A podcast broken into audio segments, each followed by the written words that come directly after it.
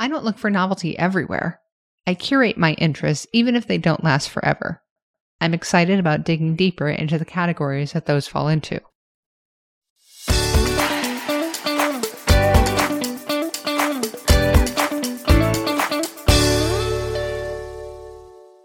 Welcome to Griticism, the show about personal accountability through gritted teeth.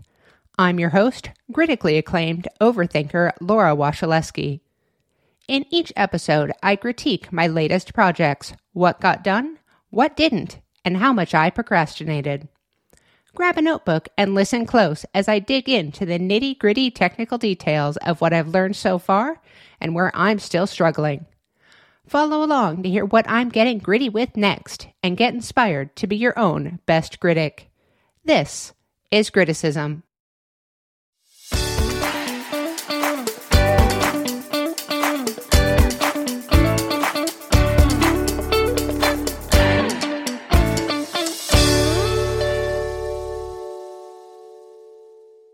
Welcome to episode four The Best Laid Plans.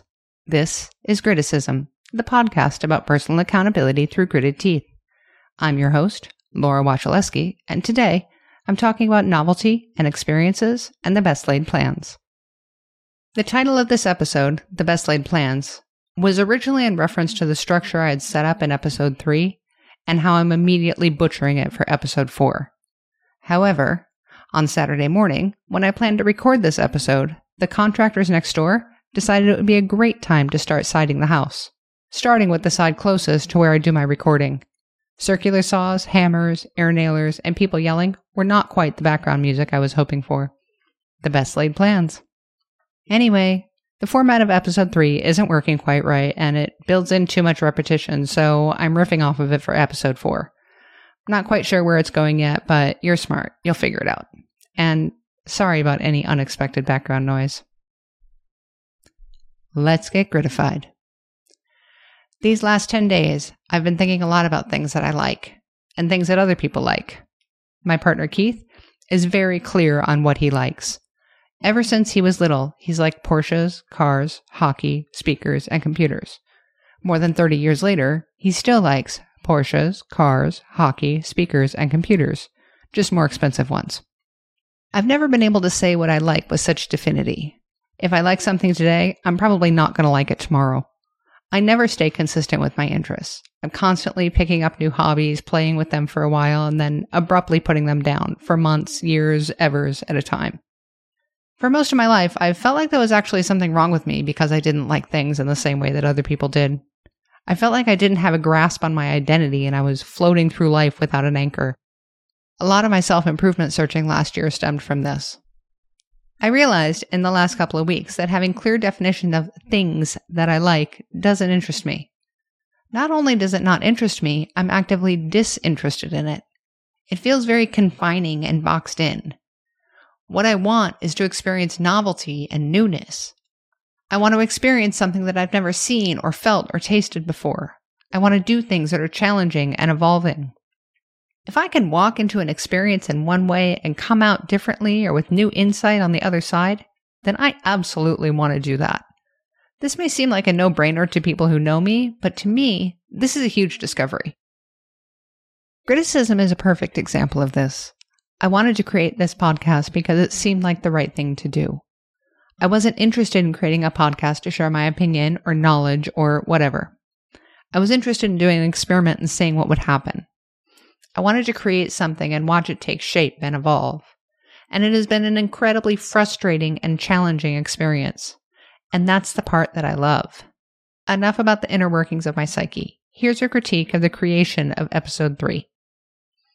I struggled with the content again, what to include and leave out, what rabbit holes to go down, and which to table. I resorted to an analog technique of writing the main points on index cards and then moving them around until I got what seemed to be some cohesion. I forgot to adjust the settings on the microphone when I plugged it in. I have no idea what it was set at. I also think I accidentally adjusted something between recording the intro outro and then the body of the episode. The episode levels were way lower than the intro outro. I'm not sure if it's the way that I was talking or if it was something I accidentally changed. I wrestled with the compressor in post production again. I tried to follow the manual and some videos, but I just couldn't get it to work right for me. I ended up adjusting the peaks individually throughout the episode. It was a very analog process of manipulating digital information. I would do a manual adjustment again, and likely will for this episode, but I would really like to get a better handle on how to do it correctly. It was a bit of a process to bring the three different audio sources together the intro, outro, body of the episode, and the music, and then manipulate the levels to make it all sound somewhat similar. If part of it was going to sound bad, I wanted all of it to sound uniformly bad. I was afraid that the manual adjustments that I made were going to make the audio go all wobbly, and listeners were going to have to keep adjusting their volume to make it work. I think it came out pretty good considering. I was really happy with how I integrated the music in. I felt like it makes Griticism sound more real. I also did a bit of fading in and out on the sound clip at the beginning. I like that it takes the edge off of the abrupt start. Overall, I'm pleased with how it came out. Procrastination is inevitable. I was on vacation this week down in Arizona hanging out with friends. I did some work, but not a ton. I wish I would have made a commitment to getting a certain amount of stuff done while I was there. The way I was going about the process felt a bit wishy washy. Like, I kept going over things I'd done to make sure it was complete. I would like to tighten up my work process and make it more organized and efficient. To be fair, episode 3 dropped my first day there, so I didn't have a ton of time to come up with a plan. I'm still grappling with time management, and I'm not making a lot of progress on it for this episode either. Speaking of time management, I'm not good at making use of my time when I feel like I'm in a state of limbo. One thing that drives me crazy is when I'm waiting around for people or information or confirmation on a plan. And then when the plan gets finalized and I get clarification, I get irritated because I could have been making better use of my time. I'm not good at taking responsibility for my own poor time management and tend to project that irritation onto others. It's not my best trait, for sure. Sorry, Keith. Again, thank you for dealing with me. Moving on to reviewing and critiquing the grits from episode 3. Grit 1 was to plan out 75 hard, including a diet plan, decide on any changes to the rules, and start on February 1st. A little backstory 75 Hard is the brainchild of Andy Frisella. He is an entrepreneur, author, and has a couple of different podcasts. Full disclosure, I have not listened to any of his episodes. He bills 75 Hard as a transformative mental toughness program. There are five rules to 75 Hard drink one gallon of water a day, follow the diet plan of your choice, no cheating, no alcohol. Do two 45 minute workouts each day, at least three hours apart. One of them must be outside. Read a nonfiction book for 10 minutes a day, no audiobooks. Take daily progress pictures and weigh in. If you fail to do everything on the list each day, you start over from day one. I am always up for a new convoluted fitness challenge. It's all about the experience, right? Let's do this. My friend Jenna from Arizona and Erica of Daily Whip, who is also in Seattle, are joining me on this challenge. Day one, two, and three are in the books, and my sticker chart is full. 72 days to go. Here's the nitty gritty on my 75 hard plan. The only rule I altered was changing the amount of water intake to 3 liters instead of 1 gallon. 1 gallon seems like kind of a lot. I'm already waking up three times a night to pee. I also added a few extra elements inspired by the morning routine of Dr. Andrew Huberman of the Huberman Lab podcast. I'm drinking a glass of electrolyte water first thing in the morning. I'm meditating for 20 minutes before my morning workout. My morning workout is outside to take advantage of the early sun exposure. After I work out, I take a cold shower.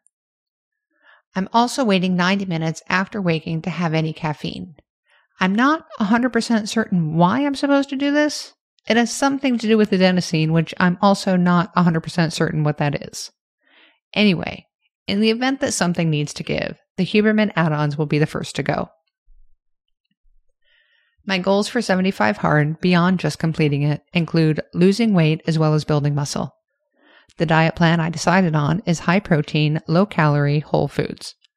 I'm aiming for 1500 calories and 135 grams of protein per day. The rest of the macros can land where they need to. Please note, I am not a doctor nor a nutritionist, although I did look into becoming one once upon a time. I am using the app Lose It to track my calories, protein, and water intake. It has a simple, aesthetically pleasing interface, and a subscription is $34 a year. It belongs in the orange section if you color code your apps. Once the new gym opens up next week, I'll be weightlifting following the Thinner, Leaner, Stronger Year 1 Challenge by Mike Matthews. I chose this lifting plan because of the focus on lifting fewer reps with heavier weights. Hopefully, this will minimize my time in the gym while maximizing my results. I will also be getting back into running following a routine I saw in Self magazine nearly 30 years ago. It starts off with running one minute at a time for seven times and works its way up to 35 minutes altogether over the course of 12 weeks. It's always my go to way of getting back into running. For the rest of your days, I will be choosing between walking, a boxing ball, and yoga. Where I'm being held back at the moment is that I've been having some knee difficulty this past year. I got a steroid shot on Wednesday, and the doctor told me not to do anything more than what I would normally do for a few days. This works out nicely since the gym isn't open yet. Taking some inspiration from my time in Arizona, I'm sticking to kettlebell swings and race walking for the first week, along with some mobility training classes from Beard the Best You Can Be. Grit 2 is to clarify my musical taste by creating a Spotify playlist with my favorite songs and artists and using AI to help me find new ones. I populated the liked songs feature of Spotify as a playlist and came up with about 40 songs from various artists. Most only have one on there as a representative, but some have multiple. Billie Eilish, Rachel Yamagata, the Veronicas, and Aphex Twin specifically. I'm excited to have this playlist. Listening to it is like a new surprise every three minutes or so. I'm looking forward to adding more songs and artists to it. My Spotify Wrapped could be the most accurate it's ever been this year. I also started following all of the artists that are on the playlist. I ran every one through AI and found a few people I had forgotten about and a few that I hadn't heard of before. It will probably surprise no one that when looking at the nitty gritty breakdown of the 28 artists in 14 different genre classifications, the two most popular genres were pop, including indie and electro, coming in at 38%, and folk, including indie folk, at 20%.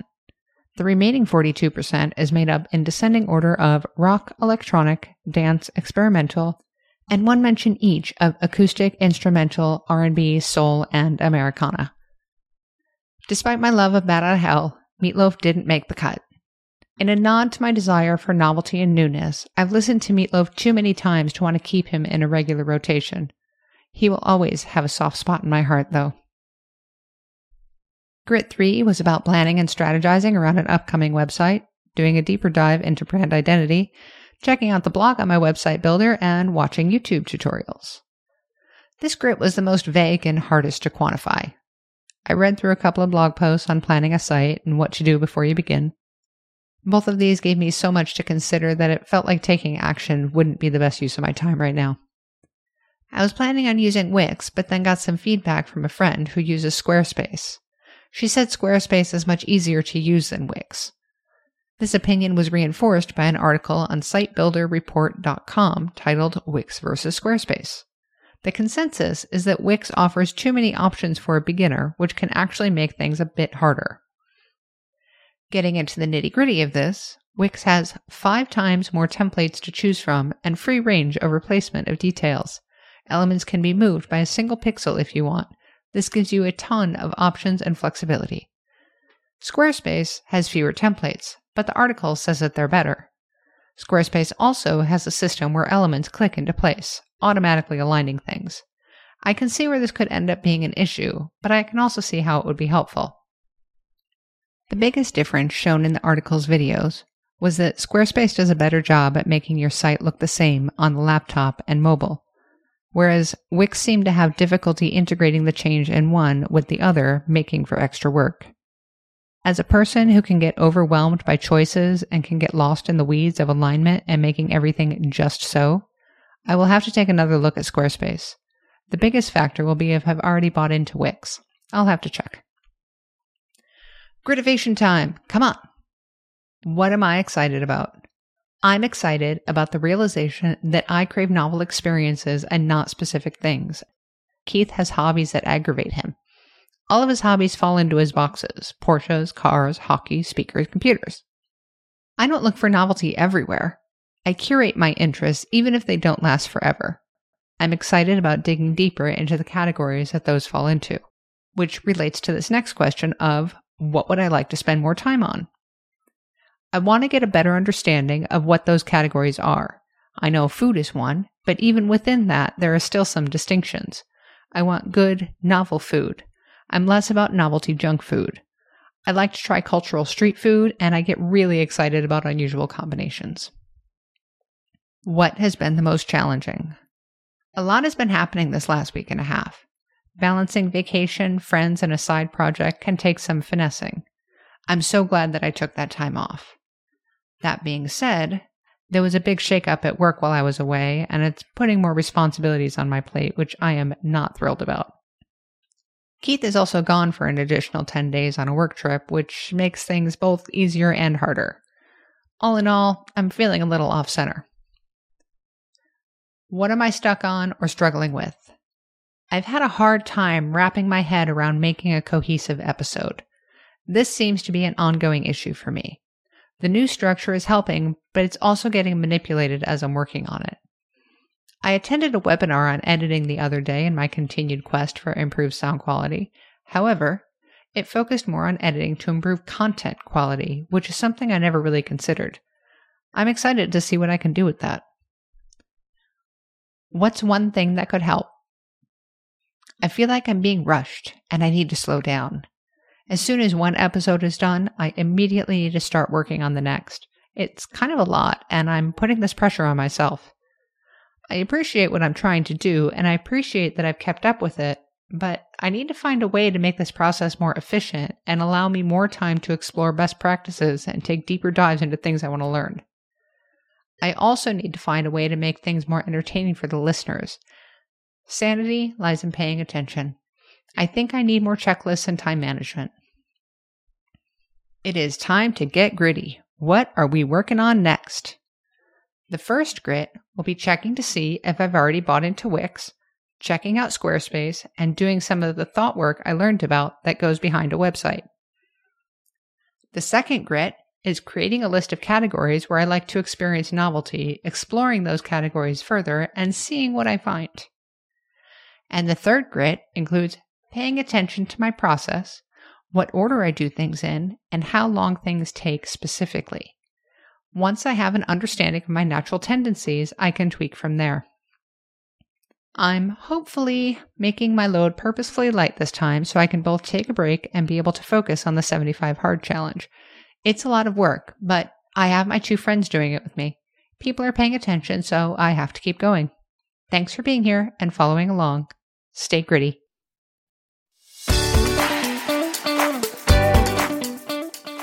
Heyo! Thanks for listening to Griticism, the show about personal accountability through gritted teeth. Drop a comment on Instagram at Griticism.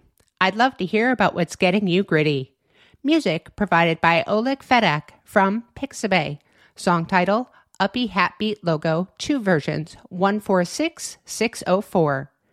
Rate and subscribe to make sure you never miss a beat. Ready or not, new episodes dropping on the 5s, the 5th, the 15th, and the 25th. Stay gritty.